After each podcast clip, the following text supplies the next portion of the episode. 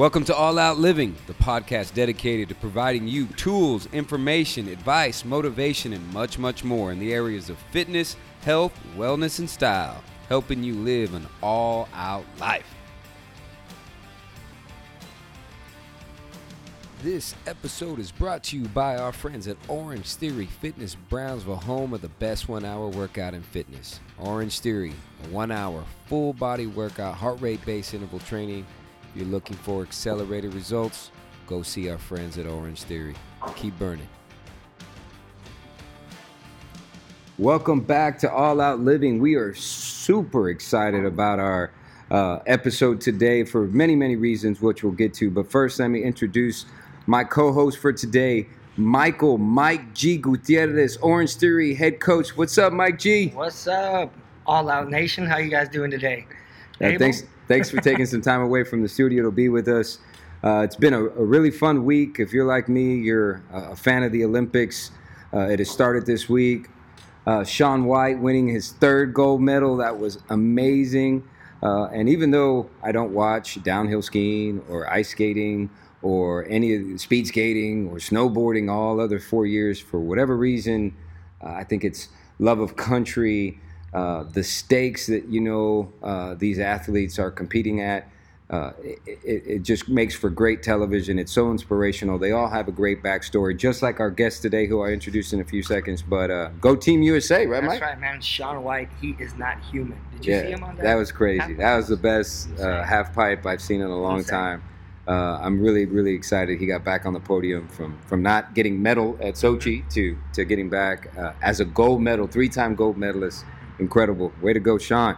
Hopefully, he'll be on the podcast one day. What do you one think? Think Reach for the stars, baby. Hey. Here we go. So. Uh, we hope to come to you weekly, sharing the stories of our guests who have been there and done that in the areas of fitness, health, wellness, and style. Getting back Getting and staying fit is hard work, challenging, but very rewarding. We want to provide you with resources and motivation that you need to live an all out life. So here we go. I am very, very, very stoked about today's episode. Uh, we have an American Ninja Warrior right here in the Rio Grande Valley, Abel Gonzalez. Welcome to the show, man. Thanks for having me, Eddie. I appreciate it, Mike. Yep. We're here in your in your gym, Axios Warrior Academy. This is incredible. I, I see a warp wall for the very first time for fans of the show. It is a lot taller than it looks on TV, my 14 man. feet, yeah, and it's taller now. It's 14 and a half feet. So this one's actually a little bit shorter than on the show. So it's pretty intimidating when you first see it for the first time. Absolutely, absolutely. So you're an American Ninja Warrior competitor. You're a motivational speaker. You own this gym, work with kids. Uh, you're doing extremely well. Uh, yeah, yeah, I'm definitely uh, kept on this this life path of making big things happen and making what I want out of life. You know, and, and now I'm here. So yeah, very proud of what I've done, and uh, just can't wait to keep going forward with it. Well, so we had met before. I was trying to put to, together a list of guests, especially those from South Texas who I've been inspired by I'm so glad that, that you responded when we reach out to you. So let me tell you, uh, our fans, a little bit about American Ninja Warrior. I've been watching the show since it was on a channel, a little obscure channel called G4. I was flipping through the TV one day, Abel. I see these folks in Japan doing this insane obstacle course, uh, doing superhuman feats, and I was mesmerized. So I was call- I. Yeah. Exactly the same thing that happened to me. I was uh, I was mesmerized. I, I saw it first on YouTube and when I saw what they were doing, it re- instantly clicked with me because I had been studying movement and physical feats and, and, training for a long time, for I think eight years before I saw the show. When I saw that, I was like, "That's pro- that's impossible. Like, how are these guys doing that?" And then I thought right away, it's like, "Well, if they're doing it, then I can do it." Yeah. Right. That's so there, there's like mentality. two. Yeah. Good mentality. Yeah. Mm-hmm. So Mike, there's like two types of people, right? The the machos that say, "Oh, that's no problem. I could do that." And then there's me that looks at that saying, I could never do any of that. Did you see where I started right now, where you put me on? Yeah. You said, uh, this is where the kiddies warm up, and you put me to do the monkey bars. I think I got maybe halfway. I took my kids to the park the other day. I couldn't make it across the yeah. monkey bar set at, at our local park. First, that's usually the first obstacle course, right? The, yeah. the park, right, or at home, just making up things on the couch and everything. But yeah, when you come into these kind of obstacles that are specifically designed to test you in movements and grip strength and endurance, uh, it's another level, and it's fun though. That's the thing about it. It's just so fun once you start to get to that yeah. point. Awesome. So, so tell me uh, what an American Ninja Warrior is. An American Ninja Warrior is an individual that applies for this TV show, right? This competition. And this competition is basically looking for the most well-rounded athlete in the country. And we're given these these rounds, these courses to beat, and it's one and done. So you got to beat the course to move to the next one. And now there's I think 60,000 people that apply for this show, and they only pick 600. So your chances of getting picked are very slim. But it is uh, a competition looking for the most well-rounded athlete, and that's something that I was really intrigued by because you have powerlifters and you have Olympians that specialize in things, right? But this is looking for this show is looking for the athlete that can do it all, right? Yeah. yeah do it all, and there's a little bit of little things here and there, but other than that, it's very well-rounded and just something I'm fascinated by for sure. So it's it's obstacle course racing. Uh, to an, I mean, to, extent, to, yeah. symbolize some, some, it. Some, right? some of it involves racing. Most of it, the, the majority part of it, American Warrior itself is you versus the course, trying to beat the course. Correct. Um, there's other programs now like um, Ninja versus Ninja where we're racing side by side on courses to see who's faster. Are they all based off time?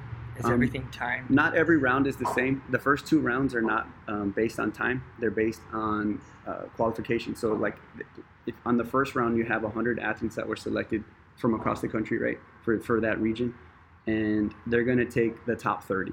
So they're going to take whoever finishes, right, the course off the bat.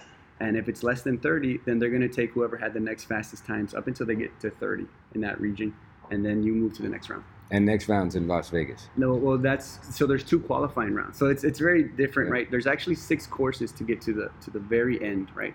You have two qualifying rounds. You have uh, you have the qualifying round, which is first. Then you have city finals.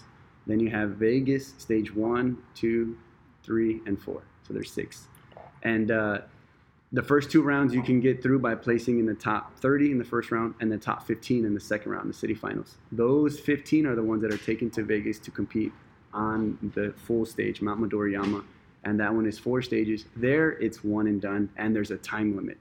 Yeah. So in the first two I rounds, there's no time limit. Right. Yeah. So, So th- it's become so popular, they've had to structure it in a way to whittle down who are the best of the best. Let's get them to Las Vegas. That makes up a majority of the show once you get to Vegas. I mean, the, the city finals, the qualifying, I mean, it does take up several episodes, but it seems that, you know, the prime time, the exciting part is the national when you, finals when in you Las get to the national final. Yeah, it's a it's a huge deal. It really is because most of the, the people that are applying for the show, they have a passion for it, right? Either they have a passion for the show because they're big fans of it, or movement and exercise and, and elite human performance and, and mentalities and how can I make the most of myself? You know, what what's the limitations on my body, what, what I was given, right? And you're got to go through a selection process and then you got to actually perform when it comes down to it and it's like the biggest thing in your life at that moment when you're trying to on the course it's, And- it's just so huge And I think what Abel says, you have to have a passion for this certain kind of, of obstacle course racing because this is not something that it's like baseball, football, uh, anything like that. So you have to love what you're doing here to put the time into it, to put the, the dedication into what it Right. takes to become Sure. a ninja warrior. And, and I, I want to dive deep into the mindset you have to have to train for something so intense, and we will. Um, you know, what I want to hit home for our listeners is that this is not just like the obstacle course that comes to town uh, that you compete in to have fun with your friends. I mean, this is an intense, uh, professionally designed, engineered, huge yeah. football field long course yeah they're, they're really big and, and in, in order to to compete and at the level you have and I, we'll, we'll get to that is you, you have to be a world class athlete this isn't for the faint of heart no I, I think if you're going to go for the show and you want to win you need to be world class period Yeah. i've actually just started using that like hashtag world class right because i look at it and the things that i do and, and things compared to other people the best in the world i'm right there like this is crazy that i'm world class if this were an olympic from the sport, rio grande valley baby That's right. If this is an Olympic sport, I would be an Olympian, you know, and that's kind of what I was going for my entire life. Is like trying to become a professional athlete, right? I wanted to be a pro, and I had this desire put into me from my like my father gave me this desire that I could be a professional football player, and I wanted to be a pro since before I could remember. And I realized that like last year that before I could remember, I knew that I wanted to be a professional football player. As I got older and realized that wasn't realistic, I went to professional athlete. What can I make the most of this, and where can I find that? Where can I still become a professional athlete? And this was the answer. As soon as I saw it, I was like, oh, that's it. There's no age limit. Anybody can do it. Uh, you know, it's movement. I, I love movement. It looks fun. And I, You I- fit if I the win- category. it, it, it fit me, It right? fit you. Yeah, if I win, I get to get a million dollars for my family, you know, and I want to improve my area and build things that we don't have here. And it was just perfect. So I, I knew I had to go for it. Awesome. Well, let's start from the beginning. You know, what we try to do is inspire people, maybe give them some hope that they too can can achieve great things, just like Abel Gonzalez. But let's talk about, but we also try to give them some perspective that you know not everybody was born with rings in their hands on monkey bars, with on third base with every opportunity in the world. I mean, you have an amazing story, and so let's talk about that. Where where were you born? I was born in Chicago, Illinois in uh, 1983, and I lived there till I was 10 years old. Okay, and and tell me about the circumstances in Chicago. Oh man, it was rough. It was, it's a tough town to begin with. Uh, my parents were really young when I was born. My my dad was 20, my mom was 17, and my mom had already had my sister when she was 14. So I mean, it was it was really tough on them. Um, my parents together, they had four boys, right? And we were living in Chicago, and the winters they get so cold that you can die in the winter up there if you're not taken care of. And in the summer it gets so hot you can die from the heat. I mean, it happens every year over there in Chicago. But then you also have like gang violence and, and racism, and it is just a really, really tough place to grow up. But I loved it. I loved living in Chicago because I was with my family. We were going through that together. And when I was 10, and you know, my father, he was he was an abusive alcoholic. Um, my mom decided to leave him, and it just, I mean, everything was just changed overnight. Everything kind of felt like it was going downhill. Like everything, I lost access to my brothers. Um, my father went to jail. My mom uh, had her own issues to deal with, and she did a, a very unique type of abandonment, you know, to me and my brother Matthew. So it was really tough, you know, going through that. There were times where we were homeless. I mean, my, we would go in and out of like apartments and going from house to house, living with aunts and uncles, and you know, at the very, you know, at the very pinnacle, right before the divorce. I mean, we were living in a school bus, you know, that were the chairs were the seats were taken out of. We were living in that school bus, and and my father was just getting worse, you know, treating my mom more and more worse, becoming more violent, and she just made a decision she had to leave him. And he had an insane, violent outburst and went to jail because of that. And then, you know, my family was split down the middle. You know, my two, my two, uh, my sister and my two youngest brothers stayed with my mom in Chicago, and me and my brother Matthew, which were two older boys, uh, were sent here to Texas. And who did you come here to live with? I, I came to live here initially with my grandmother.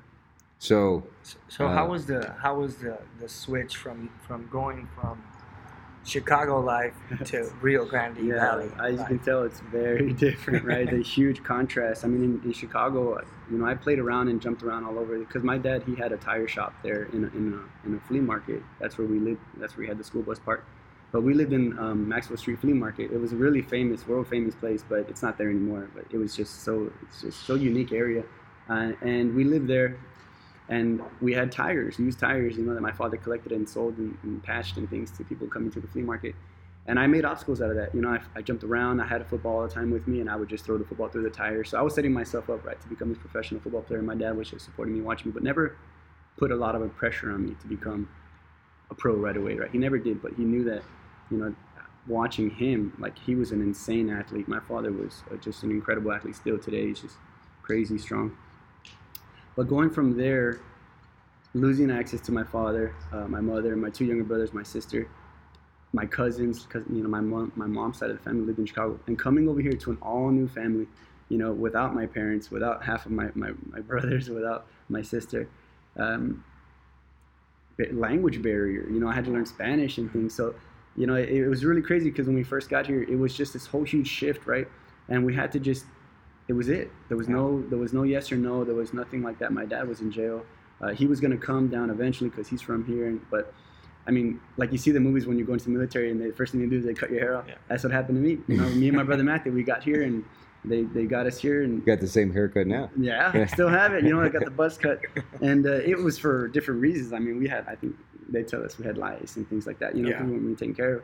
So they shaved our head off, our hair off, and took our earrings out. My dad had earrings in us for, you know, that was the style, right? From my father, he was a very, very stylish person, and um, we uh, just had to get used to new cousins and new aunts and uncles and, and family, and tr- try to get by without our parents and it was insanely tough. I mean, I don't talk about it very much because I think about those times, and I literally for years just blocked all of that out. Yeah. And uh, when I first got here, uh, I, I must have cried for like a month straight, you know, at night, just trying to go to bed. It was, it was really tough. Well, I, I think it's important uh, for for folks like me who Yeah. who have seen you succeed, and for folks who are out there who are going through their own struggles, to hear that um, you know things can happen. Great things can happen like that have happened for you. Uh, I remember seeing you for the first time on the show. I did not know we had a kid from South Texas competing, and my daughter, who's eight years old, who absolutely loves the show. Daddy, that's Edinburg. Oh yeah. and we jumped saw up, and yeah. I, and I said, one day I'm going to meet him, sweetheart. And, and man, uh, it was if I had known you my whole life. Oh, That's yeah. how hard I was rooting for you, brother, because you know I, I love to see great great think- folks do yeah. good things. When you see anybody from the valley competing my in a national Yeah. televised On TV, I was so pumped sport. I you think this one, automatically- yeah, I think Mike's Yeah. got it right. Like on this one specifically, this show, it's like there- you can have an instant connection because they're just doing obstacles, Mhm. right? They're not. They didn't go through high school football, college football, like this whole process of becoming this thing that you knew they were gonna eventually come. Like this is fun. These are obstacles, and kids are doing them. They love the show. They can connect to it. Uh, parents can connect to it. Grandchildren can, can, you know, everybody can connect and watch this because they're just out there having fun, moving, uh, beating obstacles. It's not a, a professional sport or considered a professional sport yet. So you can connect and you can relate. And then when you see someone from your area, it's just like, Oh, oh man, this So is crazy, right? It's cool. So so let's talk about. Uh, well, you know, thank you for sharing. I know Yeah. that that's not easy, and and I, I assure you that uh, by sharing, you're going to to help a lot of people who are who are listening, who are going through their own struggles. But what what we try to impress on people, you know, some people who are now very fit or very athletic are doing great things in sports were athletic as kids. Some were not. Our last guest was not. He was in the band uh, and later went on to be a great endurance athlete. Um, so it seems though that you were pretty athletic growing up. I, I was I was athletic growing up. It was just it was just so natural for me to be jumping around, and I know that there's some people that are like that. You know, they have this athletic quote unquote athletic gene and things, but I uh, I still had to go through things to get to where I am today, and I did. I see. I saw athletics and foot and sports and obstacles and having fun with movement as an outlet, you know, for the trauma that I had experienced as a child. So I kept on playing despite everything. You know, I kept on So- moving. You, you come down here, you're 10 years old. Uh, from what I've read about you, conditions got better when you came down here. For sure, and lived yeah, it was huge. My, my family was very supportive. They were we we had I mean Love and yeah support. everything from the environment too right like having trees to climb and, and, and grass right because Yeah. we didn't have that stuff. But my family here they were just so supportive. I felt like you know my aunt became my mom, my mom you know and things like that. My uncle became my dad and. Uh, we just clicked right away. It just took, you know, a little bit of a period of getting used to not, you know, because I lost my family, quote unquote, right? That's what I felt. So it was great. They were very supportive. Did you um, start enrolling in Little League or soccer or Pop Warner football? No, we, we were there. We were very poor. Yeah, we lived in, in outside of Edinburg in a little city called uh, Doolittle, and it's it, we were below the poverty line for sure. I mean, we didn't have hot water throughout the year and things like that. Uh, I mean, um, but I was with my family again. Like Yeah. just coming to this idea that you know you're with people that love and support you.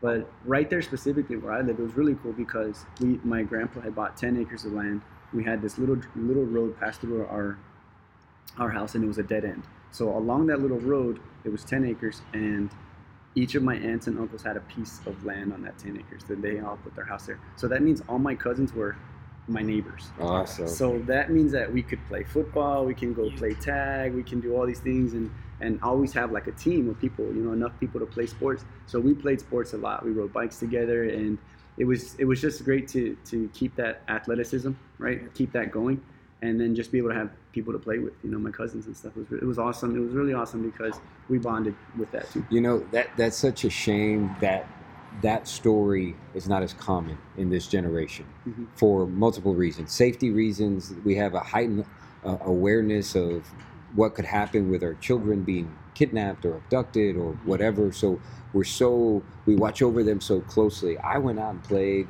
with my cousins. I was running up and down the street. My there was a point where I couldn't go past, right? Yeah. But I, I played outside all the time and we live in a little neighborhood now where there's not a lot of kids my kids' age, and that seems to be the common story. Yeah, it's for for us out there.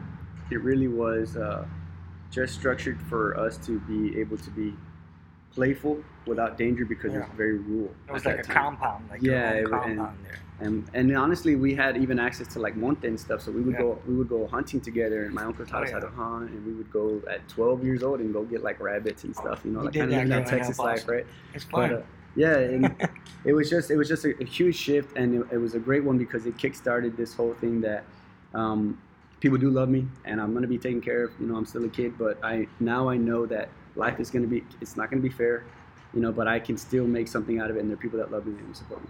So, 10 years old, you're, you're su- surrounded by family, getting back to a little more stability, normal life. You're in school. When do you start playing organized sports? Or do you? Yeah, I do as soon as I can. Uh, I remember thinking I was in fifth grade. I'm like, oh man, I can't wait to play football. I can't wait to play football. And it was in in sixth grade is when you started.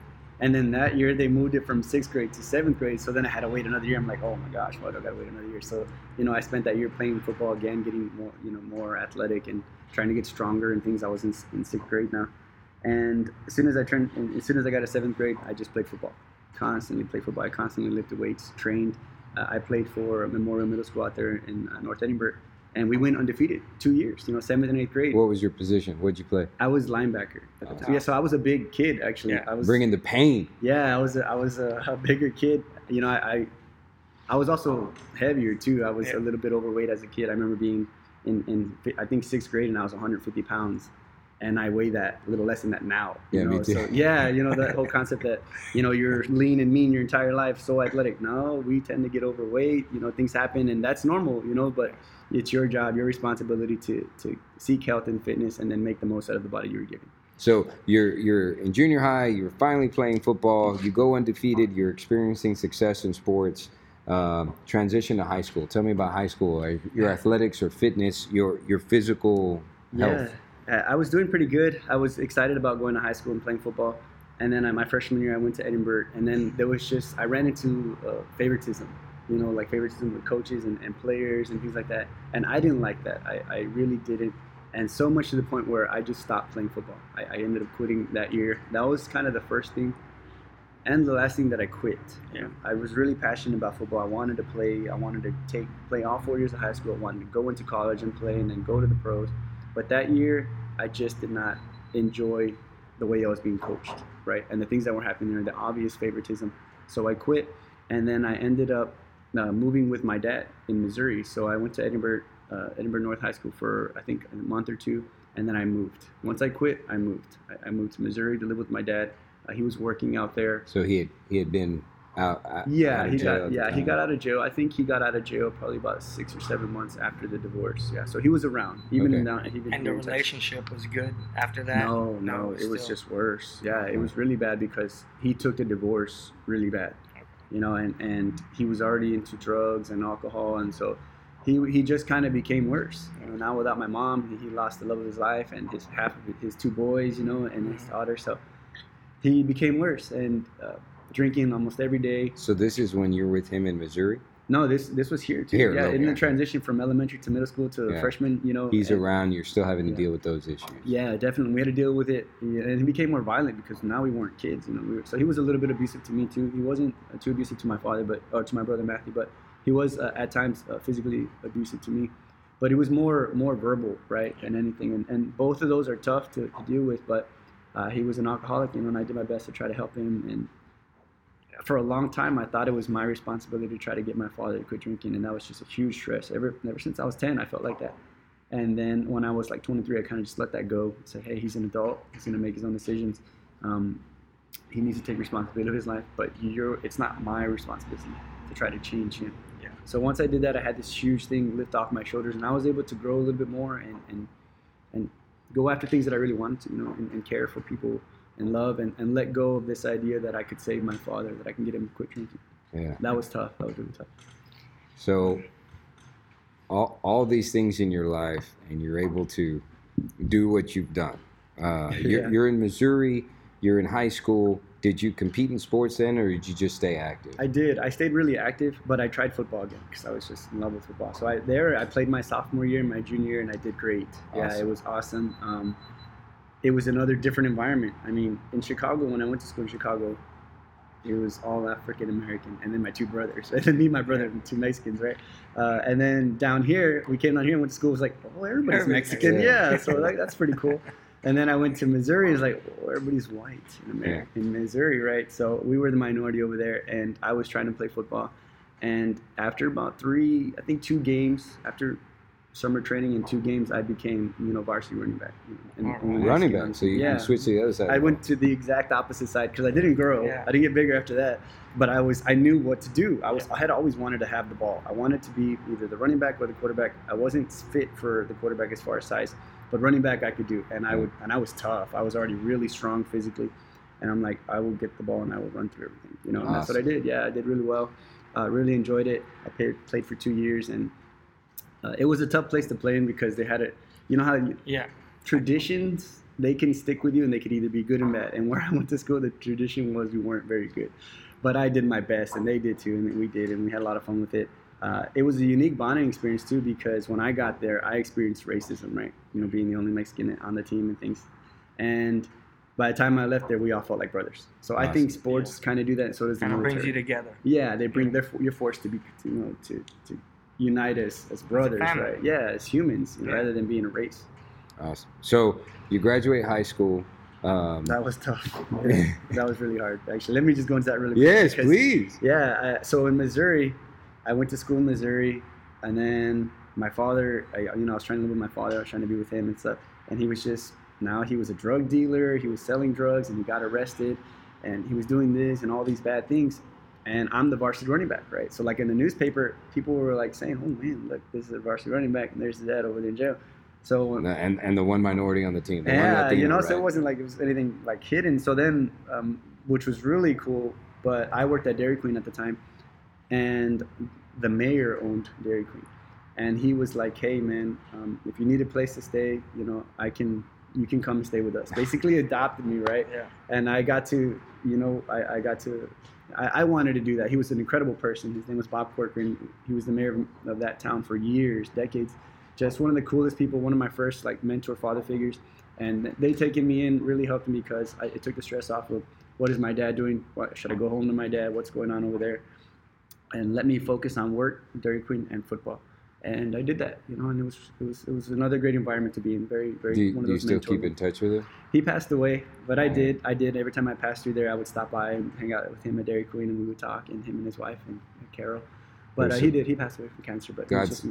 God sends his angels, huh? Uh, it, it was perfect, right? I mean, that you go through life, and it, even the challenges, man, they're coming when, when you need them, so that you can grow out, you know, grow out of them and become who you're supposed to be out, outside of that challenge. Yeah, that that's uh, that's amazing. And so you graduate. Do you Still move haven't back? got to that part yet. Okay. Yeah, so I'm, so I'm a junior, right? Living in Missouri, uh, living with the mayor. They took me in, and then uh, I visit my brothers. You know, my dad is causing problems. I, I visit my brothers in Chicago from Missouri, and when I get there, I'm just blown away, blown away by what's uh, going on. I had been visiting them off and on, you know, 15 and 16, sophomore and, and junior year. But when I went over there for the summer, uh, in between my junior year and my senior year, I saw that my brothers were just depressed. They were had no passion, no purpose. They were living there. My mom could not, you know, give them the attention that they kind of needed to, to to grow into, you know, try to make something successful of themselves.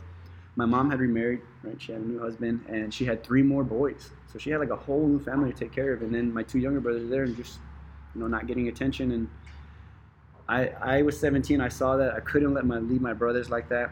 My father was causing problems at home. He had just crashed my car. He was in a, he was drunk driving, crashed my car. And I said, you know what? There's no point in going back to my dad right now. My, my brothers, they need me, man. They need me. I, I want to get them out of here. I want to take them to Texas because Texas changed my life. My family there, they're so supportive. Let me take them from Chicago and take them to Texas, and I'll just go back to Texas with them. I was 17, going to spend my, my senior year there. Um, I asked my mom if I could do that. So I asked her, hey, let me take Eddie and Jacob to Texas. I'll take care of them there. Our family will help me. My brother Matthew will help me. Let us take care of them. And she told me she told me two things. Um, I was 17, right? Hadn't even graduated high school, and she said, "Look, you're not responsible enough to take care of two kids." And she told me something else too, and I always just keep that to myself, right? But that that was huge to me, right? So if I'm not responsible enough to take care of my two younger brothers, then I'm going to become that person. That's what I said. I said, okay, I'm going to ask you again later. So I didn't even go back home. I stayed there. I stayed there. I finished my senior year there. I gave up on football again because I, didn't want to start all over again from the bottom. You know, had to prove myself to get the, the varsity position. And then again over there, it was even though it was Illinois, there was still going to be racism because the area that we were living in was majority white, and I, had, I felt like I didn't want to go through all that again, right? So let me just focus on getting out of high school. Uh, because of all the moving around, I did not get a lot of credits, so I had to make up credits. I had to take classes that were freshman classes because they didn't line up with Texas. So it was really hard graduating high school. I worked two part-time jobs, and then I went to night school, and I did all these things so I can graduate on time because that was going to be the first thing I was going to show that I was responsible. Let me graduate. It'll also let no one in my family had graduated high school up to that point. I mean, let me just kickstart that. Yeah. Let's at least do that. That way I can start to work on this. And then once I graduated high school, I started working. In in Chicago. In yeah, Illinois. Yeah. And you're there. You're mentoring your your younger brothers. Matthew's back here in Texas. Matthew's here in Texas. Okay. He's also off and on with my dad in Missouri. You know, just going through that. He's really he's going through his own thing too, right? We, we mm-hmm. both took it very differently. Me, me and Matthew. Uh, Matthew got uh, very angry at first, and I was very just sad, right? So he got very angry, I got very sad. Um, he was rebellious and, and, in trouble, you know, juvie and things like that, uh, fighting with people in school, in and out of school. So he took it that way, and then, but he wanted to hang out with my dad. Him and my dad, they, they had a, a really good relationship, uh, better than mine, right, with my dad. Um, so yeah, so then, you know, I'm I'm working. I got good job. I just I'm 20 years old. I bought a car in my own name. You know, I said I, I did all that. I had a good job. And I asked my mom again if I could take them to Texas. And when I was 20, she said yes, that we could take them. And, and you guys came to Edinburg? Yeah, same thing that we did over there. You know, that happened to me when I was 10. I, I got legal custody of them. Uh, me and Matthew decided that we were going to team up and bring them down here and raise them here, work and do everything like that, and have them go through school, finish middle school and high school. And we brought them here. So you have legal custody of yeah. your younger brothers. Mm-hmm. Yeah, I did that because there was a specific reason when my my mom there was one point in there where my mom let my brothers Eddie and Jacob come down to Texas to visit, uh, and so they can be with us, right? Me and my dad and my brother Matthew. She did that, and after a few months, you know, they started going to school and stuff, so they were to be here for a while. But after a few months, she was just sad, right? You know, missed her, her boys and things. Um, and they set up this elaborate thing to come and get Eddie and Jacob, my two younger brothers, and take them back. So what they did, and I say they is because it was my aunt and my mom together. They uh, basically set up this thing where my mom would come down, not tell anybody, wait for my brothers to get out of elementary, pick them up, and then just go straight to Chicago from there. So they didn't tell my aunt, my grandma, me, my Matthew, my dad, nobody. So like in a way, they kind of came down and stole them, like quote unquote. Yeah. But they were my mom's children. They were she had custody of them. So this time around, I didn't want that to happen. So I said, we're gonna sign some paperwork so we can do this and I, and I wanted you to trust me. And in the in the paperwork, we had criteria, you know, that I was going to bring them every year, at least once a year, to meet, to see you, to hang out with you on vacation. And we would drive up from Chicago, uh, from Edinburg to Chicago every year. We did that, and sometimes we did it twice a year, and, and I kept my word on that, and that's how it worked out.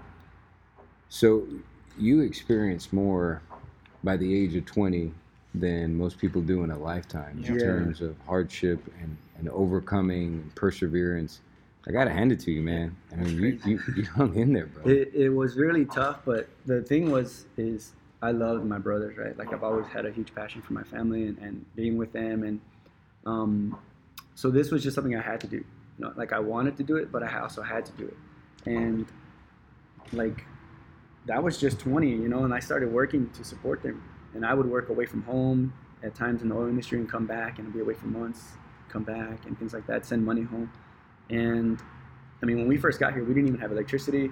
We didn't even have uh, we, we didn't even have water. I think it took a couple days to get water on, but we didn't have hot water like the whole time. And then electricity took like two weeks for us to get electricity at the place that we were gonna, you know, me and my brothers were gonna live. Uh, my uncle let us borrow one of like his house that we could stay in. So then we started working, me and Matthew, you know, trying to, to get two kids through middle school. So then you got to buy like school clothes, you got to take them to get registered for school, like all that stuff. At you know, 20. we're 20, yeah. yeah. yeah. And then later on in life, when I was like 26, I was working on the road in 25, and I would be a supervisor like in a month. You know, at this new job, I would, I would in oil industry, and I was supervisor in a month, and everybody like, well, why is this guy supervisor? He's only been here a month. It's because I was like good at adapting and Work making ethics. stuff. Yeah, and I, and I was solid, right? And and I would tell them, look, I know I'm 26, but I've, I'm, uh, I'm I'm 50 already. I got kids through high school already, so Yeah. I'm older. I'm much older, so that's why and the, the supervisors and the bosses they can see that. They me. saw something. Yeah. So, uh, tell me about your health. You had uh, an interesting diagnosis as a young man. Yeah, just telling the story is crazy. Yeah. Just thinking about going through all that stuff. You're right. Yeah. you know. I was 23. Uh, well, when I got here from Eddie, from Chicago with my brothers, I started getting a dull pain in my knees, and I was wondering what that was. And I remember hearing all my life because I was so athletic, jumping around everywhere, right? And my aunts and uncles and my parents are always yelling at me like, "Hey, slow down! You're gonna have bad knees by the time you're 30. Right. You know, you're gonna you're, when you're 40, you're gonna be like You you're hear 80." You that know, they're growing yelling- up in the valley. You're gonna, Yeah. Don't go outside. It's cold. You're gonna get sick. Right? Stuff Yeah, like so they're telling me all these things about my knees hurting in the joints. So so I'm 20 and I'm getting this dull pain. I'm like, well, that was fast. You know, that came up way quicker than I thought. I'm playing football for so long and training. And I thought I was just getting general arthritis, right? So oh, okay, well, I got to go to work. Let me take some painkiller. I got to go to work. I got to be in Missouri or I got to be in New Orleans. I got to be in Wyoming or Utah or somewhere working, right? So I had to go to work. So I took painkillers uh, for three years, uh, every day in the morning, at night, I had to take painkillers because that pain grew. It grew. It kept getting bigger and bigger. And at one point, I couldn't walk anymore. Couldn't walk without the painkillers. I couldn't even open and close my hands without the painkillers. And it would usually be like two or three days where if I didn't take the painkiller, my hands wouldn't want to respond anymore. They didn't want to open because it hurt too much to open. And I was here at home one time. I was thinking, I was 23. I was getting ready to go outside here in Edinburg to go do something, whether it was like lawn work. I can't remember what it was, or go play some, some kind of sport or hang out with my cousins. And I was going. I went down to tie my shoe. I had some shorts on, and I saw my knee, my right knee, and I freaked out. I went, I jumped back. I saw it, and I just didn't look real. What is that? I thought I was dreaming. Like that's not my knee. I mean, that thing's alien and weak. It was very different. I saw it, and I freaked out. I instantly looked at the other one to try to confirm what's going on here, and it was the same thing. They were just deforming. They were destroyed. They were very alien. They were very weak, and that's when I knew something serious was wrong. You know, I had been putting it, putting it off for three years, and uh, the next day I went to the doctor. The next day. Okay, so you go to the doctor. How quickly did they diagnose you, and what did they say you had? Yeah, I mean that was 11 years. Yeah, 11 years ago now, and I was diagnosed with rheumatoid arthritis. Rheumatoid arthritis. Yeah, very rare autoimmune illness that uh, just deforms your body in front of you. And I try to explain it to people the pain from this illness when I speak at schools and things is if you've ever broken a bone, and most people have, Yeah. like you're really athletic and stuff, we're just having fun, kids break their bones all the time. Then imagine that your bones are breaking in the joints where it's affecting them every day, all the time. Like there's no break from it. And that's the kind of rheumatoid arthritis I had. There was no break. People get flare ups. You know, some people are like, oh, yeah, I have a flare up for rheumatoid arthritis. But me, it was just constant all the time. And that's crazy, you know, all, having to take those painkillers all the time to subside the pain for years. I mean, what does that do to you? You know, also Yeah, your mind. For you're, sure. You're, you're, you're relying on this. Uh, yeah, and even even like use the words like addicted, right? Because I had to. If not, if, if either that, it was either that or just be in pain all Right. the time. And if that kind of pain, you can't move. Your body won't even listen to you if you tell it to move. That's the kind of and for someone his whole life was athletic, uh, very, you know, wanted to be a professional f- football player, uh, very active. Mhm. That must have come as a big blow. It was devastating. It was devastating because I relied on that stuff as an outlet. You know, playing sports and moving and training and all these things. It was an outlet from all of those things that I went through, the traumas. So then to be told like, hey, you're gonna lose it, and this is the way I was told. I was told, hey, you have rheumatoid arthritis. You have about seven years of movement left. After that, you're gonna be in a wheelchair for the rest of your life. Either that, or you're gonna need to replace uh, your right hip and both of your knees because You got a bad case. you got it bad. You got it really bad. It's really fast. You're, you're, you're, you're done pretty much, right? Uh, they told me there was nothing they could do for me. It's an incurable autoimmune disease, right? I have it now. And that all we can do is give you a prescription for a bigger pain medication, a stronger one. And I, oh man, and I went by myself, right, to the doctor. I was my own, my own parent, right? My parents weren't around, and I did that. I went by myself, and I was in shock, right? I went through everything. I was shocked. I was confused. I was angry by the way I was told, um, and all those things. They just, I just hit a point, and I just said it's not gonna happen. Not gonna let it happen. I, I grabbed that. I went. I, uh, I went into the car that day. I had the prescription in my hand, and I crumpled it, like got I was making a statement, right? Because I was going to convince myself that I could do this. So I crumpled the paper, the prescription, I threw it away, never looked at it again. I don't I don't even know. I just threw it away. It's like, is not gonna happen. I'm not gonna get this medication. I'm already taking a painkiller. But that's not gonna happen to me. I'm gonna stop it. I'm gonna find a way. If they can't help me, that's okay. I'll do this myself. My body is confused. This is an autoimmune disease, so I need to figure it out. It's not a virus from some different place, you know, it's not a bacterial infection. This is my body being confused, attacking itself. Why? Why? And that's what I started with. And, and well, first of all, that's a very mature Yeah. Realization to make at such a young age. But frankly, you had to make a bunch of mature decisions in your life. So uh, if there was a person who was going to be challenged with it, you were already you hardened. Uh, you were already Yeah, granted, you man. You had been through, through life, and so uh, you said, "All right, you know, tell me you." You, you said, I'm going to cure myself. I'm going to figure this out. You just started researching. Mm-hmm. And let, let me ask you, when you were diagnosed, you were working a lot. You were already in pain. You had younger people, younger siblings to take care of. How were you physically at that I time? Were was you overweight? Yeah, I was overweight. I weighed 186 pounds, uh, and I, I, you know, it's 40 pounds lighter. You know, 40 pounds heavier than I am now. So I was overweight. I wasn't eating healthy. I was Fast food. fast food. whatever yeah. I was when you're on the the road easiest. like that, you just Yeah, go and it's go to whatever drive-thru. you see at night. You get home, Yeah. you're hungry. I'm gonna get what first thing I see. Yeah, and, and I was making a lot of money, so it didn't matter as far as like what, what I was gonna spend my money on. So it was it was it was just very neglectful to my body. Yeah, and I I've actually like written po- posts, you know, and things that I'm gonna put like in a book and stuff about what it really means to appreciate your body, right? This this temple. Yeah.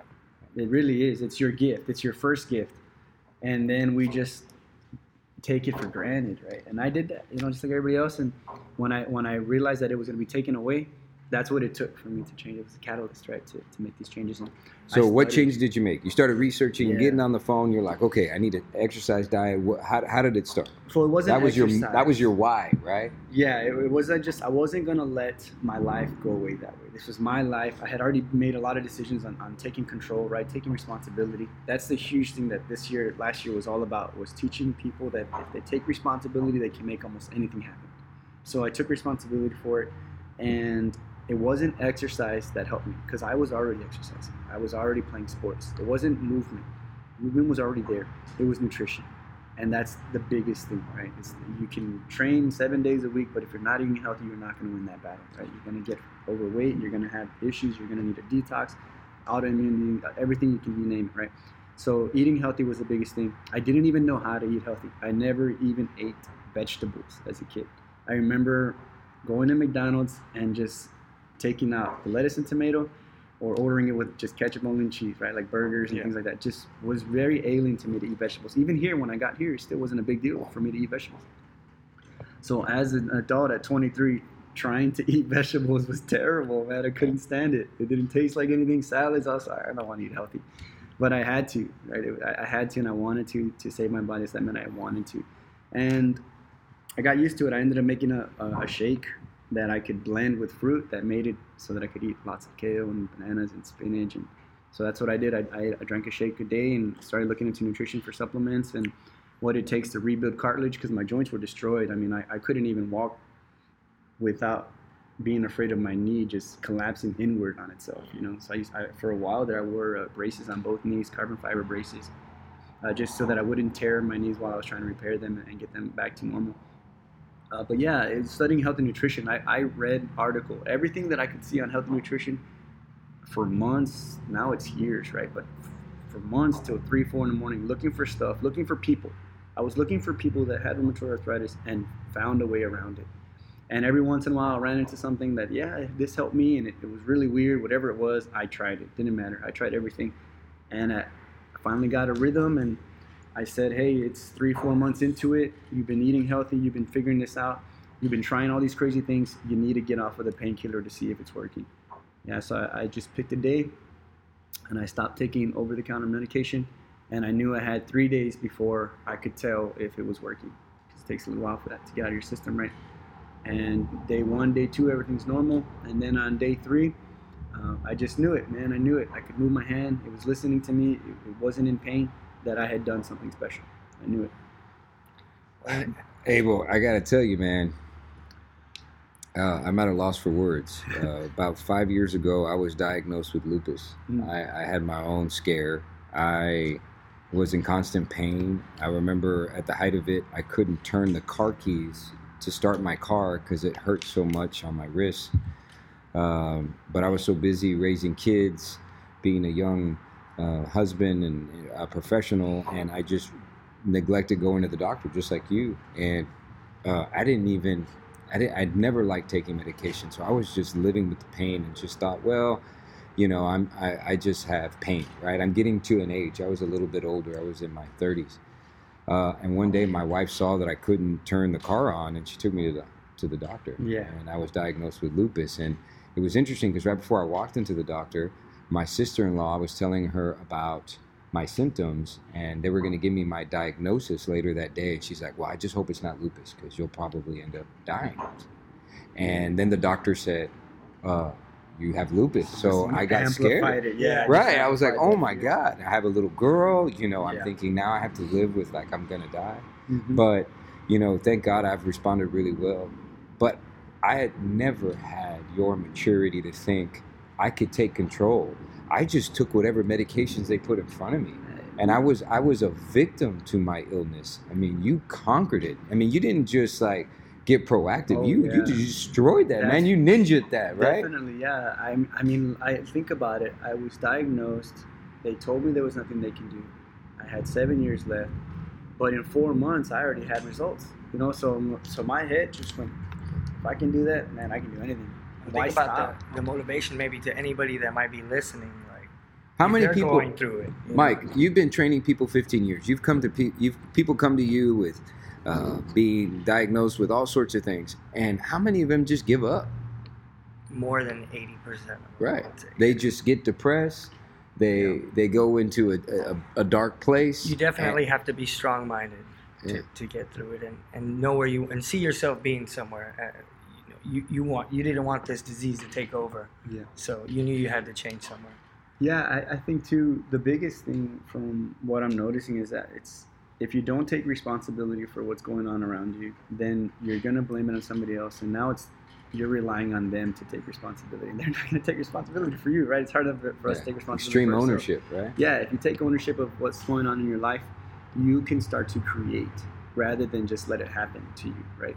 So that's what I did. You know, I I always wanted to make the most of this, right? I, from the beginning, I wanted to make the most of this. I wanted to be elite. and. So then to have it being taken away, potentially taken away, it was easy for me to make changes because I, I had people to take care of, my family, my brothers, and I wanted to make the most of this life. I wasn't going to give up on it despite all the circumstances, things that I had gone through. And after slowing down, like literally getting rid of the pain, the pain completely, something I was still going to have forever, right? In this illness, I kept on going. I said, "Why stop, man? My neck hurts, or and why stop? My, my calf hurts. My why do my why does my shoulder hurt?" And I just asked these questions and then looked for answers. And then I started applying everything that I could. And by the time I knew it, I was 25. I was 10% body fat. I was strong, healthy. My knees were good. I was I was just killing it like at 20. So yeah. what we so, I mean, maybe there's still a lot of access to playing sports, but in, in your 20s, unless there's you know a, a base softball league or a Mhm. flag football league, That's what I how were you? That so Yeah, were you lifting weights traditionally? Yeah. So yeah. were you getting in the gym like I'm gonna go, I'm gonna do chest and back, Oh, I'm gonna man. go run, I'm gonna, or, or were you like I'm gonna stay in shape by just going to play a pickup basketball? game? No, I got very detailed into it. I uh, I had subscriptions to Men's Health. I had subscriptions to all kinds of uh, nutrition sub, uh, magazines and, and training sub, uh, magazines. Just everything that I could get my hold my hands on, I did. I absorbed it all. I, I took in everything. I tried everything, everything from mass gainers, supplements to uh, seven days a week or six days on working just specific muscle groups. Everything. I went through that whole thing. Uh, joining a membership, a gym, you know, ten dollars a month, working out three times a week. I did everything you can think of, as far as training types, goals, what are the outcomes you want, to nutrition, right? Everything like, oh, I'm gonna eat to gain mass, right? Like just to bulk up. And yeah, I got I got really, really I got I was big, you know, I was bigger. I was I was 186. Some then I turned that from 186 like overweight body high body fat percentage to uh, percentage to like man, 175 and, and looking lean and good and strong, man, I, I, I actually could play running back. You know, I, I would be a good running back, 185, you know, uh, in college and things. So I, I got to that body type. And then one day I was, I think I was throwing the football and my, my arm bumped into my chest. Like it hit, you know, it's like, oh, I, I lost some range of mo- movement here. Will. I was get getting big. bigger. I'm like, oh man, I'm losing movement. But I don't want to lose movement. Getting bigger is cool and looks good and stuff, but movement is my passion, right? And in playing sports, I can still play sports because I was in city leagues now, flag football. You don't need to be buff and Yeah. flag ball, football down here. So I was like, nah, I- I'm not gonna get big anymore. I'm gonna I'm gonna get as strong and light and agile and fast as possible. Let's do that. That's what I went for. I, I was playing flag football, And, and, then and you you learn there. how to do that on I your oh own. yeah, I, So you cue yourself on your own. you learn how to be a dad at 20 on your own. You learn then how to transform your body from being bulking up Mhm. to being uh, any type agile. of body type. Yeah, Yeah. basically any body type. And, and, and so, did, did you did it ever occur to you that all these things working against you that you weren't supposed to do any of those things? Yeah, it does. And every once in a while, it hits me. It's like, man, I, you know, How the hell did I do that? I was one. I'm one of the best, like almost one of the best athletes in the country, all around athletes, right? Just based on the American Ninja, the show itself, right? Man, I'm one of the best, and I'm supposed to be in a wheelchair. I was, this, I'm supposed to be four years into a wheelchair right now. Well, no, you're Yeah. supposed to. You're, not only that, man. You, given your childhood and your background, forget the illness. Yeah. Forget the illness. You, I mean, there, there's so many different paths you could have go- gone down. I mean, that speaks testaments to your perseverance and commitment to yourself and bettering yourself. And we look at so many people that are born into tremendously better circumstances mm-hmm. that don't take advantage of those circumstances. I, I think those circumstances that I was like born into, or these hardships we have, they're setting you up. You know, they're, they're there to test you. Uh, I put a quote out the other day that I saw: the the universe will test your commitment. You know, like to whatever you're committing to. And my commitment was to either be there for my family or make the most of this this life, or take care of my body. Like I had commitments, right? So the universe will test you in that. I mean, basically, if I relied on sport and movement to get me through this traumatic event, and then being told by a doctor that it's going to be taken away, uh, you're that's a that's a test, right? I, I have to ask, man, test. how did, as a kid, 10 years old, coming down here, going back and forth, Missouri, Chicago, the Valley, Oh uh, taking care of younger brothers' uh, illness, were there common things you thought about? Uh, common movies you watch or a soundtrack for life you have your eminem or whatever i mean what was it that you know did you pump your chest and say i will not quit i will persevere I I think my dad put this idea into me that I can be my own boss, right? Now, if we if we look at that in a more spiritual way, I can be my own creator, right? There's going to be circumstances, but I can create something out of that what I want. I still, despite rheumatoid arthritis, despite uh, taking care of my brothers and, and going through all those hardships and moving around so much, I still wanted to create a professional athlete out of myself. You know, so I kept that. you never lost that dream. I never. you're working in the oil fields. I literally said, "Hey, put it on hold. You got to take care of Eddie and Jacob. It's on hold. If I come back to it in time, I come back to it. But whether it never happens or not, I'm still gonna make my body that. I'm still gonna be that in myself. If there's a, if at someday I run into something where I can test that, like American Ninja Warrior, then I'm gonna go for it. But right okay, now, all right. So let's get to. Yeah. American Ninja Warrior. All right, all right. Okay, so you, you, your your younger brother's a little older now. Mhm. Um, you're healthy. Uh, you're transforming your body. You're you're you're ready. You're like a lion, ready to pounce. And then, how do you get exposed to American Ninja Warrior? Yeah. Well, just really quick before we get to that, Yeah. because I, I want to show the, some more stages, right? Please. Yeah, because I was 25, I was killing it. I'm like, oh man, I'm, I'm 10% body fat. I'm, I'm working at the hospital. I worked at a hospital here called uh, Doctors Renaissance Hospital. What did you do? I would just work for the kitchen. Yeah. Yeah. I, I even like gave up on college and stuff. You know, I dropped out of, of college. I was gonna go for PTA to be uh, working physical therapy. Yeah. But I uh, was doing healthy, doing great, eating healthy, figuring out what it meant to eat healthy. And then I'm 26, right? And I know that college days you can't play.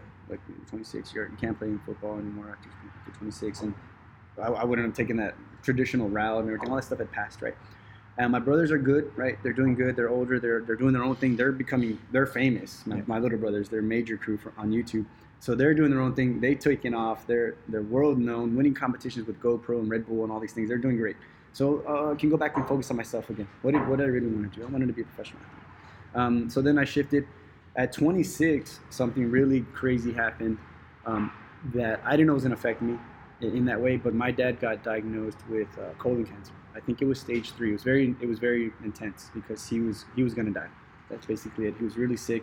He had never taken care of his body. He had been in all kinds of health situations. Um, my my father has nine lives, like no doubt. He's an, an alcoholic drunk driver. He's crashed like four or five times, like serious totaled vehicles four or five times. He's been shot. He's been gang like gangs have beaten him up, like all kinds of things. My dad, but he was just crazy strong. That's why it took like a lot to, to hurt him. But um, even when he got shot, he grabbed that person and, and beat the crap out of that person. Wow. yeah, even though he was. I would have been running. Sounds yeah, like Mike. G. So he was just an incredibly strong, strong guy. But when he got diagnosed with cancer, man, like that hit me. Like, oh man, because I had always had in the back of my head, even as a kid, I had always had this fear of dying of cancer. It was, I guess, it was a big deal when I was little or something. But I just kept hearing it, like, oh man, nothing will kill me, but cancer will. Like that's how strong I thought it was. Or I would not, I was not going to die in an accident because I can avoid accidents. I was so athletic and so in tune, I would avoid that stuff. But cancer would, would probably going to be the way that I'm gonna die. So when I when my father got got diagnosed, it just hit me hard. I'm like, first, I'm gonna do whatever I can to help this guy. This is my dad. I love him, right? I'm gonna do whatever I can to help. I'm gonna study cancer. I shifted from autoimmune diseases to cancer. I learned everything I possibly could about it, and I tried to help him. Man, he was stubborn. He took some of the advice. He survived. He did. Like thankfully, you know, he he had to go through all the surgeries and chemo and everything, but he survived. He's still alive now. But that introduced me into something else that took my athleticism and my health to another level, and that was fasting, intermittent fasting. Fasting. Yeah, I ran into that, and I, I had, had hit a plateau in my own health. Uh, I was about 155 pounds. I was at 10% body fat. I couldn't cut any more body fat. I wanted to. I wanted to get down to like six or seven or five percent. I wanted to see if I could do it. And I had been at a plateau for about a year and a half, and I'm like, well, what else can I do? I'm eating five, six meals a day, and I'm eating healthy, and I'm training three, four times a week. I'm playing sports. Why am I not losing more body fat? And then I ran into intermittent fasting, and I started applying that because of its ability to to eradicate cancer cells, right, pre-cancer cells and things. And it just took my health to another level. I was just man, I got down to five percent body fat. I was lean, stronger than ever. I was alert. I was I was just it was just superhuman, right? So I'm 26, and and then I I just from there just really focusing on how can because with fasting you're kind of working with hormones and stuff and, and time cycles and eating cycles and training cycles.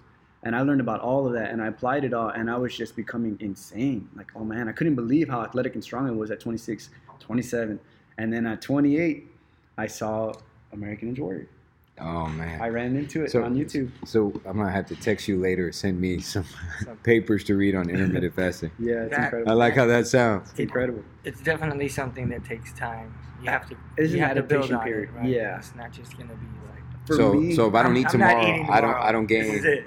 it. No, 30 there's pounds there's of muscle the Yeah. Yeah. there's methods. There's different types of variations. It's it's unlimited. You make you make what you want out of it. That's going to work for you. But the idea of intermittent fasting, that's a daily fast, or you can do like a weekly fast or monthly fast. But you're learning to fast because it, allows your body to do things that it wouldn't normally do if you're constantly eating. Um, just like I, I don't know how to say this word anymore, but I think it's autophagy. But when you're fasting, your body does a scan of your of your, all the cells. So like if you haven't eaten for a while, um, your body will say, "Hey, we haven't taken any calories. There's no energy. Let's do a system scan and get rid of all the cells that are not efficient, that are running Yeah. with dirty filters. Like just let's just say that right. Let's get rid of those cells because they're causing they're they're taking up vital uh, minerals and, and oxygen and calories. We're not getting in calories, so let's get rid of those bad cells. And those usually tend to be cancerous at some point. So it'll literally go in and kill its own cells that are not effective and efficient. So then you start to get this system that's super clean, ready to roll, ready to rock, ready to learn, adapt, and feel superhuman, just because you're you're not eating as often as you used to. It's really, really incredible. Incredible. It's one of those things that it's worth looking into as far as medical. Is there a book uh, that you would recommend that's a great primer to start trying intermittent, Inter- intermittent fasting? Uh, not specifically. I, I studied a lot of articles and online things and videos, but I don't have like a specific resource that I recommend right now. I wrote something from everything that I did, like the way I do it. I wrote that down. I gave out recommendations and things like that. And I have a program that. Like, where where can our, our, our listeners find that? Uh, they can find it on my website. They can message me and things like that. We'll, we'll reach out to them once it's ready, ready for like the public. But it's in the works. It's been done for a while now. We're just finishing all these things. But it's a program that I made that got me where I am. Awesome. Everything from nutrition to Sign me fasting to training methods, Sign me up, baby.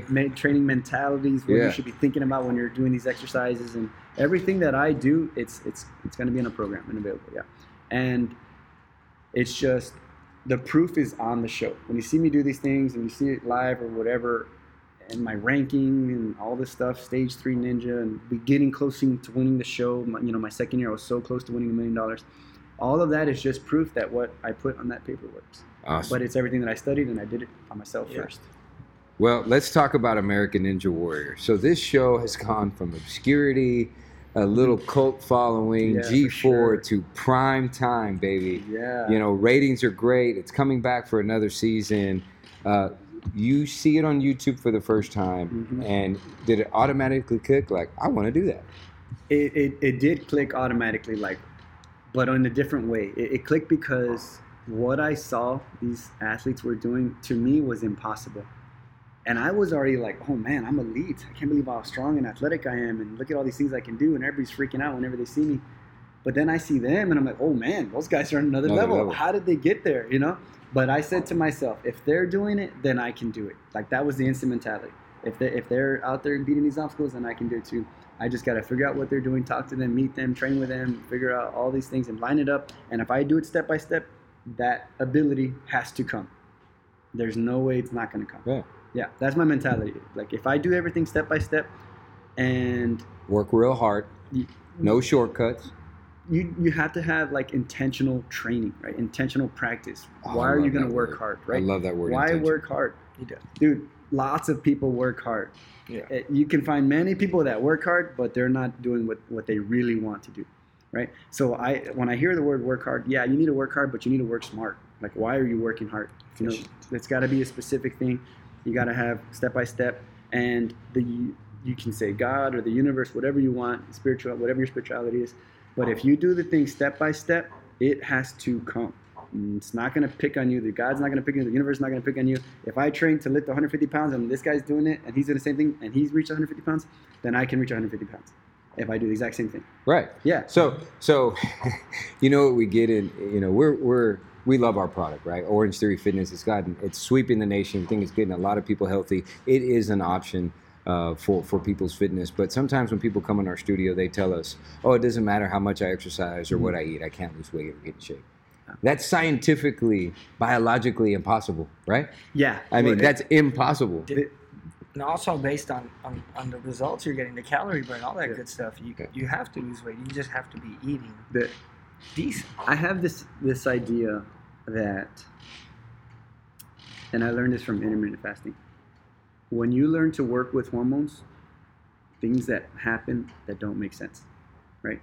So, hormones are so powerful that they determine right off the bat whether you're gonna be male or female, right? Like that, like they're huge, everything. So, hormones are so powerful that they can make things that don't make sense happen inside your body.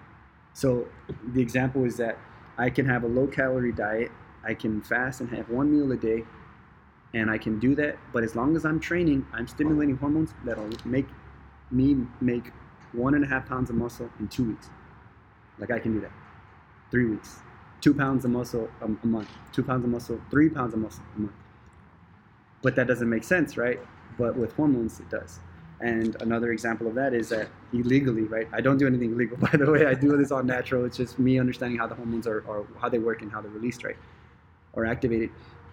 But perfect example is, is you have someone who's a bodybuilder and, and they're working out. If they're injecting testosterone, what? They're going to build more muscle. They're going to have more endurance. They're going to have all these systems working more effectively. That doesn't make sense. The body, at one point, when you're a bodybuilder, it was never meant to look like that but it does because of these things, right? That these steroids or these um, hormones, and you could literally take a couch potato, right, and inject him with testosterone, and he's gonna burn fat, and he's gonna make muscle, and he can still have the same same, same life.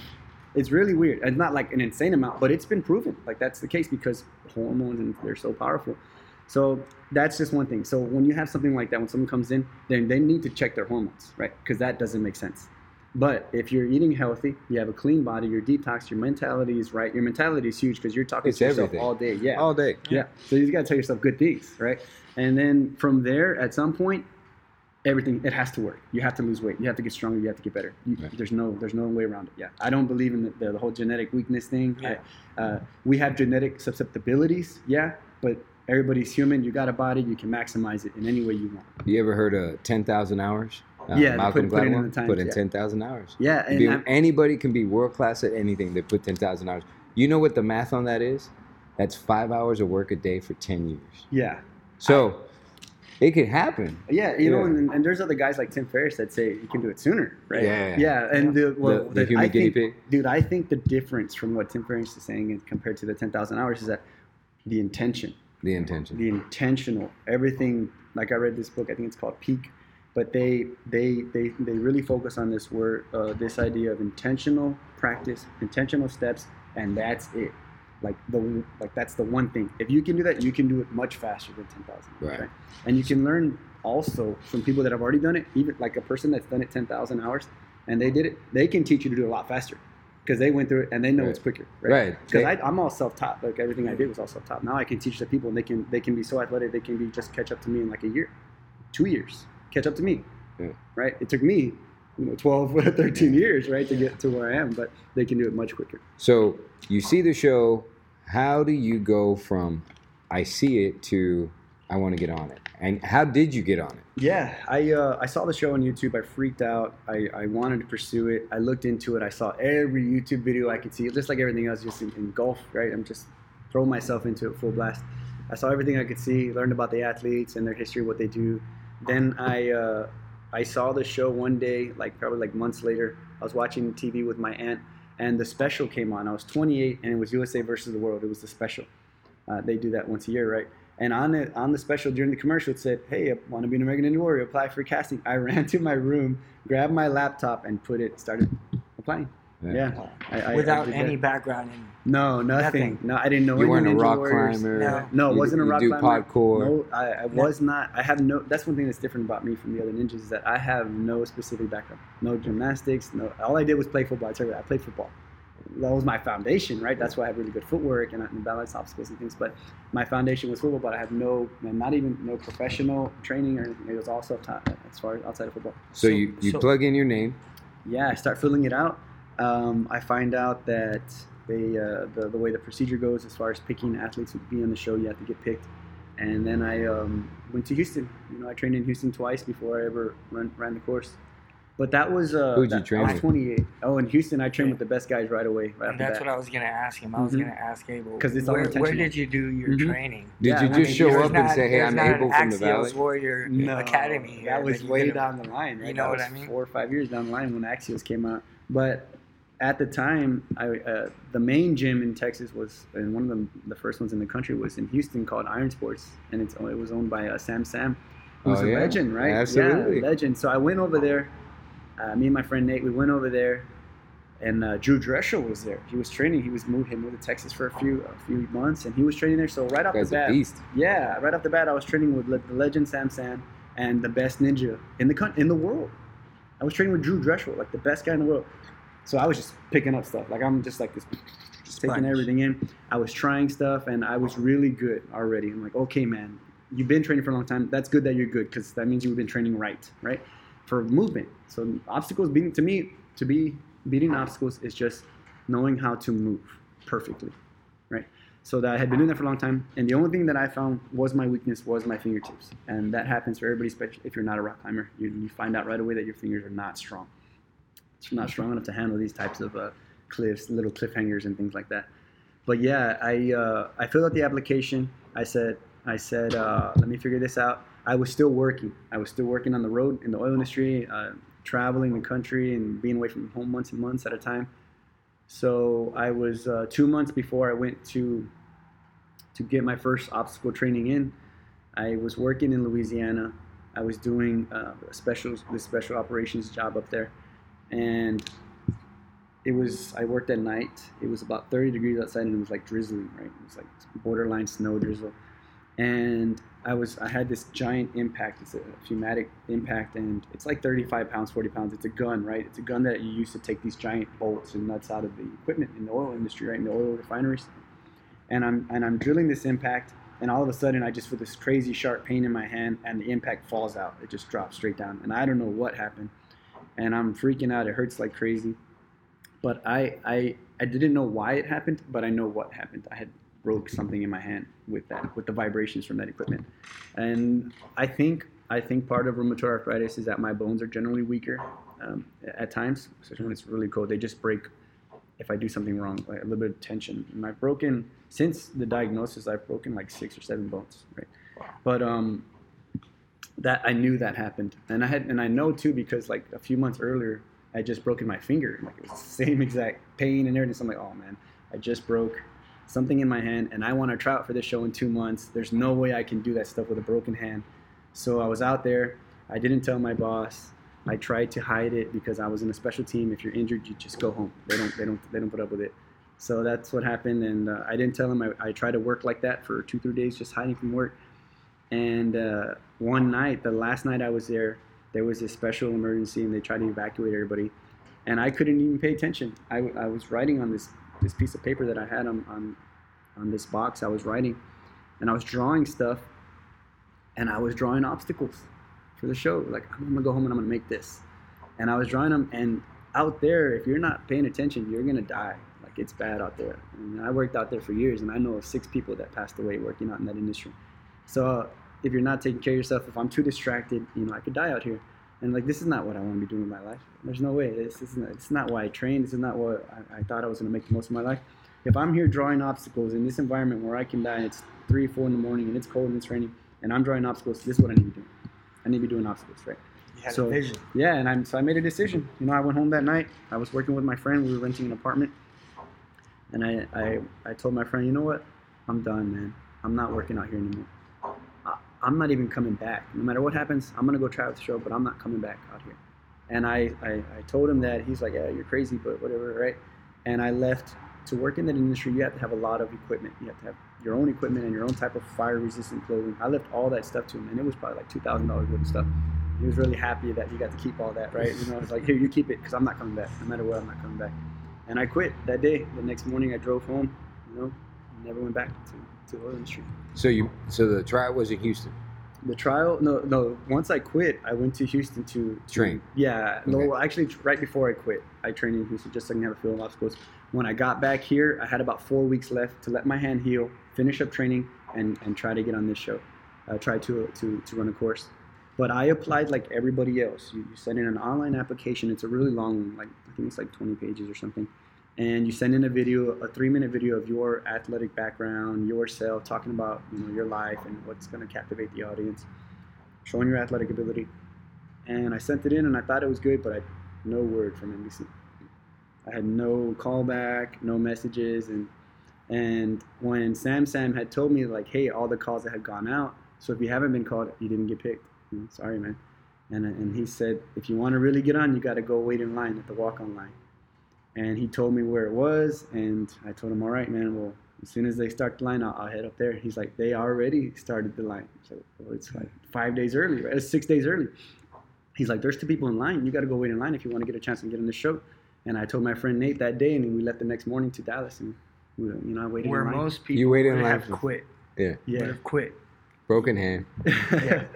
I didn't get on the show. Yeah. Now I got to go wait in line for five days. Yeah. Nah, man, ain't worth it. Yeah, But No, you did. You I said, "Let's go." Yeah, I told you know I did, and I I knew because I knew that I could do it. I knew if I got on the course, I could do it. I knew that I was going to beat the course. I was going to be successful at this. I was going to win the show. So why not? I already quit my job. Why not go for it, right? Like that was that was the reason why I quit. Why, why would I not? attempt Sounds like now? an all-out living, right? That's right. yeah, like burn the all- ships. There is no I retreat. did. I burned the ships. Yeah, I burned the bridges, and I uh, went to Dallas. I waited in line for five days. I was the third person in line, and I, when I got my chance, I was the first person to beat the course that day. So you were the third person in line, Mhm. Uh, and I, okay. So the line started five days. Those two guys messed it up for everybody. Yeah, that- It's like the Black Friday. You know, you see that first ten. oh man, we messed it up. Yeah, well, you know, because on the in the line, if you're not in the first ten, there's chances are you're not going to get a chance. So Wow. the line you got to get in, you got to get in as soon as possible. And on average, they'll take the first ten or so in, in the beginning of the night to run the course. Then they're going to run the hundred people that did get picked, and then they'll, if there's still if there's no daylight, the sun isn't up yet, then they're going to go back to the line and let number 11, 12, 13. So this is you were in line to walk on, or you were you were in line to hopefully get picked to participate at the at the region level. It's basically both. It's a walk-on line that you go to compete, and they they still can go through the line and pick you. They no, I'm just saying they go like that. They- Yeah, literally. Yeah, they're like they'll I walk like to the way line. you look. Yeah, and and this is what they did for me on the walk-on line, which is pretty epic. Well, now that I think back of it, and I really like talking about it. But I was in line for five days. I was still training, playing football, having fun with these guys that were in line. There was about at the, at the end of it, there was about 25 of us in line. So But- there was like a complex of people in line that you would hold his spot. Yeah, we had an agreement. Yeah, we had this cool. this list, and you had to show up at a certain time, and then you, and you left at a certain time, and you came back and checked in, and you were on the list. You kept your spot that way. Uh, they didn't let us stay overnight. Okay. Back then, there were people that would stay overnight, but it was in a public place, so they didn't let us stay overnight. So they let us go home to a hotel. Like, uh, and but generally, we waited in line about 18, 20 hours a day, uh, those five days. And when it came to the day, the fifth day, the producer came out and he started looking at the walk-on line. And everybody's like, "That's the producer, man. That's him. You gotta, you gotta do something. You gotta show him that you're gonna be in the show, that you're good, right?" So everybody starts doing their little thing, showing off. They got their, they got their look, right? Their, their, their style, whatever it is. And if they're, look, if they're a football player, they got their helmet like next to them or something, you know. So you have to have something. And I was just there. A regular random guy. No one had knew what I was. People started to see that I was strong because I was doing a little bit of things out there. So they were like, oh, "That's pretty strong." Sam Sann knew that I was going to come in and kill it. He knew that, right? And that's why he, he was our one of my first big supporters, an amazing person, my still my great friend, one of my great friends. Uh, he knew that I was going to kill it. And the producer walks through a line. He asks you, and he goes down the line and asks people stuff. And he gets to me, and he's like, uh, "What does he say? Oh man, I can't believe I already kind of got his story. I want to get it just right." Quick. he's like, um, "So why are you here?" Right? What he says. Um, no, he says, "What's your story?" And I said, "Well, I'm uh, I was supposed to be in a wheelchair seven years ago. I was diagnosed with rheumatoid arthritis. I'm supposed to be in a wheelchair now, right now." He's like, "Good." And then he asked, "How tall are you and what do you weigh?" And then at that time, uh, I'm 5'10", 155. And he says, "Good." That's it. Yeah. Those two things, you know, and I got my chance to run the course. And I ended up Awesome. So how did that first run go? Oh man, ah, that night I, I almost had an anxiety attack because I'm like, you know, I, I go all out, right? I'm gonna Yeah. go for this. I'm gonna do this. I believe in myself. But when it came to it, I'm like, man, what did I do? I'm running the course tomorrow, and I started thinking about everything. Oh my, god, I quit my job. I, I gotta, you know, what am I gonna do about money? I just everything started piling up. Like, even can I even do this? Right? This is rare. Did anybody beating these things? It's crazy. It's insanely rare. I get one chance. I'm here. I'm, I've been waiting in line for five days. What did, why did I do this? Right. So I having, I'm starting to have this panic attack, and I just call. I just called the girl that I was talking to at, at, this time. I, I call my brother, and they calm me down. I'm like, I can do this. It's okay. So the next day comes. I get on the course. I'm warming up, and I just keep telling myself that I'm that I can do this. I, I, I did everything I possibly could to get to this moment, so that I could do it. That I can hit the buzzer, so I can so I can beat it. No one had beat it. There was an obstacle. This ring toss right here, the one behind you, it was the first time it had ever been put out. I was the first person to beat that on the show, Whoa. and so that like I had no. There was obstacles there that people hadn't beaten before, so I had to do it first. You know, so that's a different type of athlete. Somebody can go in and do something first, right? Or Right, first right, try. right. Absolutely. You can have a guy who can train the ring toss all day and then go beat it when it comes to competition. But if you've never even seen one, Yeah. but you got to That's try wrong. it, right? So that's the kind of mover I am. That's what I. That's why I relate to movement. I was able to beat it, and I, I ran up the wall and I hit the buzzer, and I was just like, yeah, I did it. and then you know what? I right away was like, I got to do it again tomorrow, and it's a bigger course and it's, It's longer. Yep. Yeah, they So- extend it. So get ready. Yeah. As soon as I got down from there, interviews, who are you? What's this? Did you submit? Like, yeah, I applied for this show. You guys should go watch my video. It's pretty good. I'm not sure if you saw it, but it's pretty good. Three hours. Yeah, I literally was like that. I was like, hey, I came, and I Yeah. came, and you guys are gonna know me. I'm gonna come back. I'm gonna do this again. Just watch. And yeah, after that, I, I placed. I think I think I placed like seventh or, or eighth that first night out of the 115 or so that ran. I was one of the finishers, and uh, we did interviews and everything, and then just oh man, it was just blown through the roof. Interviews and this and that, and all such stuff. Uh, we went home to the hotel like at seven in the morning. They're like, you got to come back at four for for more interviews and B-roll and, and hero shots and all this stuff was new to me, right? And they're like, yeah, so go get some rest and come back. I'm like, I gotta sleep from eight in the morning till two or three and then come back over here. And then I'm gonna run again that night at 10, 11, 12. I don't know what time, Yeah. right? So how long did it take you to do that first course? The first course, I took my time. I, I do. I take So my they time. weren't timing you at that No, point. that you had they you have generally you have 30 seconds to move on to the next one once you beat an obstacle. That's the general rule. Um, I took my time. I think I finished with, uh, like around 3:35. It's six obstacles. It's just which- funny how much your life changed from that point to that next point. You were automatically jumped in interviews. You were you were already a celebrity. Welcome. Uh, yeah, and Yeah. the thing is too is that we filmed that three months before anybody finds out on, in America because the show, you know, it's not live. They're gonna go edit that for three months, then they're gonna show it on the uh, on NBC. So and I you could be one of those months. guys that finished the course that they just say, "Oh yeah, and Abel, he finished the course too, right?" You don't yeah, they know. can pass you through. Yeah. Yeah, Right. They can, they can fast Yeah. forward you. But I came back the next night and I did it again. I got up there. I said, I'm gonna do it again. I'm gonna beat it. Uh, they had about three guys beat it before me. Uh, then Kacy Catanzaro went, went, and then she beat it. Yeah. So like she's becoming the first woman and only woman ever to oh, beat so a city that I saw that. Yeah, I was there. She literally ran right before me. Uh, she did it. She killed it. It was incredible to watch that. Um, good friend too, right? Like Yeah. we, when you're doing these things, these life changing events, because every every time you're on the course, that's that could, that's a potentially life changing event. Those people you're with, you remember them forever, and Yeah. they become friends, right? So we became friends. Uh, Carson Williams, also one of my good friends from from that moment. Yeah. Um, and we, me, him, and Kacy Catanzaro beat the course back to back to back. Out of the seven people that beat it that night, from the 30 that qualified, we three did it back to back. So that was that was pretty epic too, right? Um, but yeah, I went through. I just kept my calm, my po- my composure. Know that I'm supposed to be here. Know that I'm I can win this. That I can beat this because this is what I've been training for my whole life. Now that now that I realize it, this is what I was training for, right? My whole life. Uh, just go and do it. That's it. Just go and do it. Stay calm and do it. If something doesn't work, don't panic. Just keep on going. Figure it out and go. Um, I made it through. It was a tough course. I, I made it through my, some of those obstacles I've never done before. And then when I get to the top, I hit the buzzer. People are freaking out. I'm not even like winded. I was really on point uh, at the time as far as like my my, my athletic abilities and my health. I hit the buzzer, and I come down and they, they interview me, and I'm like emotional, right? Because I was just so proud of myself for going through all of that stuff and still doing it, still getting to this point and hitting that buzzer.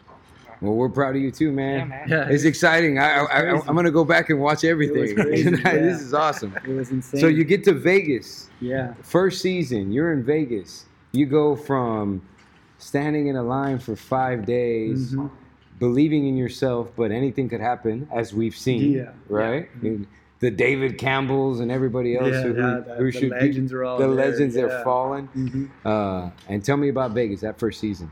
Yeah, the the change really quick between that transition from competing in Dallas and in Vegas. In And how much between time that, has gone by? There's by? about three months. Okay. right? Okay. So the thing about that is that during that time they're editing and nobody knows what you did. So like I'm visiting gyms and no one knows everyone's else. I'm I'm doing this and no one knows what Abel did.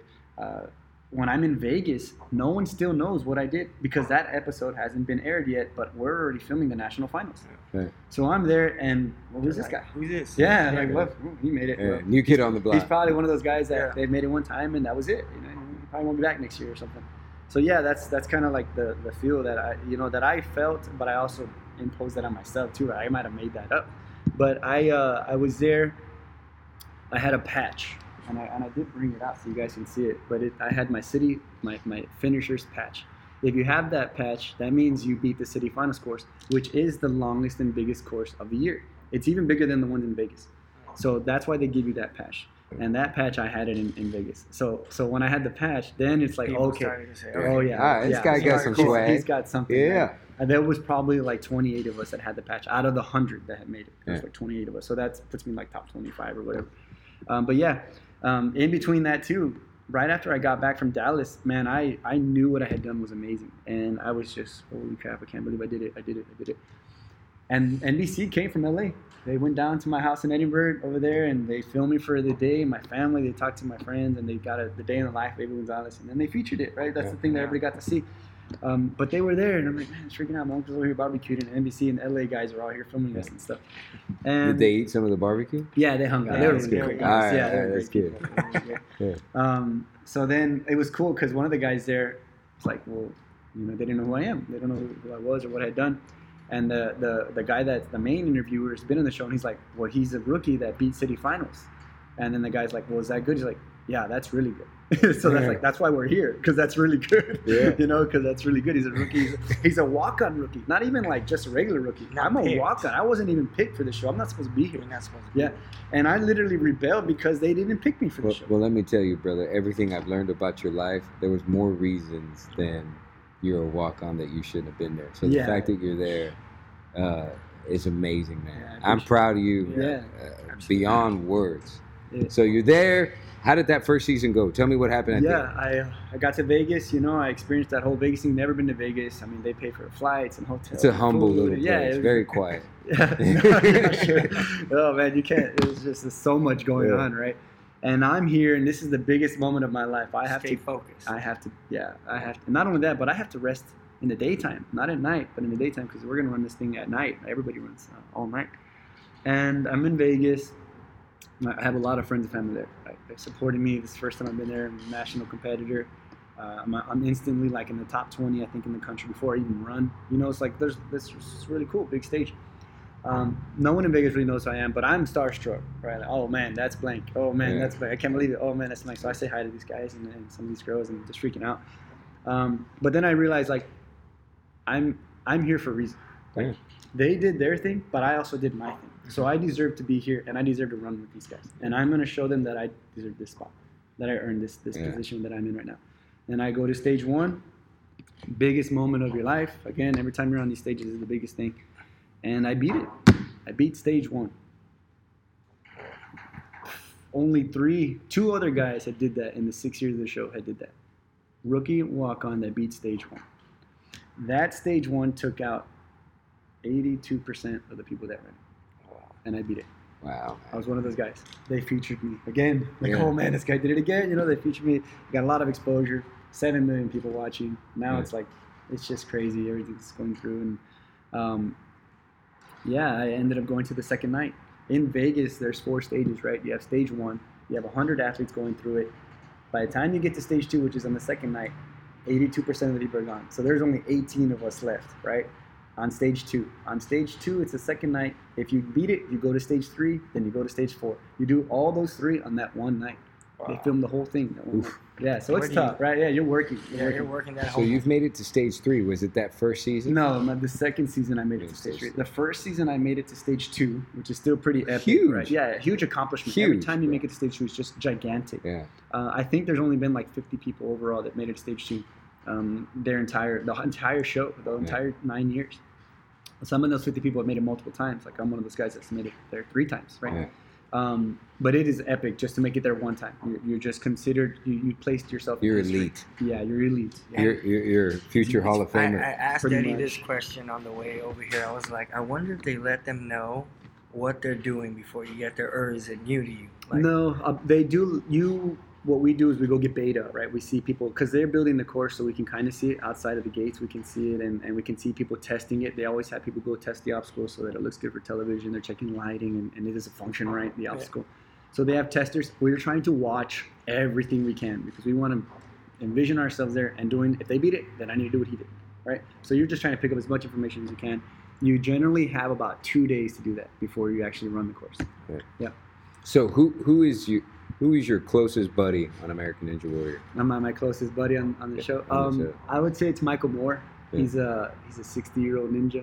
oh, Uh, become a mentor of mine. He lives in Dallas. I met I met him through, through the pro through the show, and uh, yeah, we we talk you know on a regular basis, and he inspires me because he's 60 years old, you know, and I'm like, man, if I take care of myself, I can be. He's stronger than me in some aspects, and I'm like, oh, well, that means I can be stronger. Yeah. get stronger. That's my mentality, right? Right. And I'm like, well, he didn't. He told, he's admitted, like, oh man, I didn't work on my flexibility. I should have worked on this when I was younger. And it's like, well, I'm doing that now. That means maybe I can do better at 60. Yeah.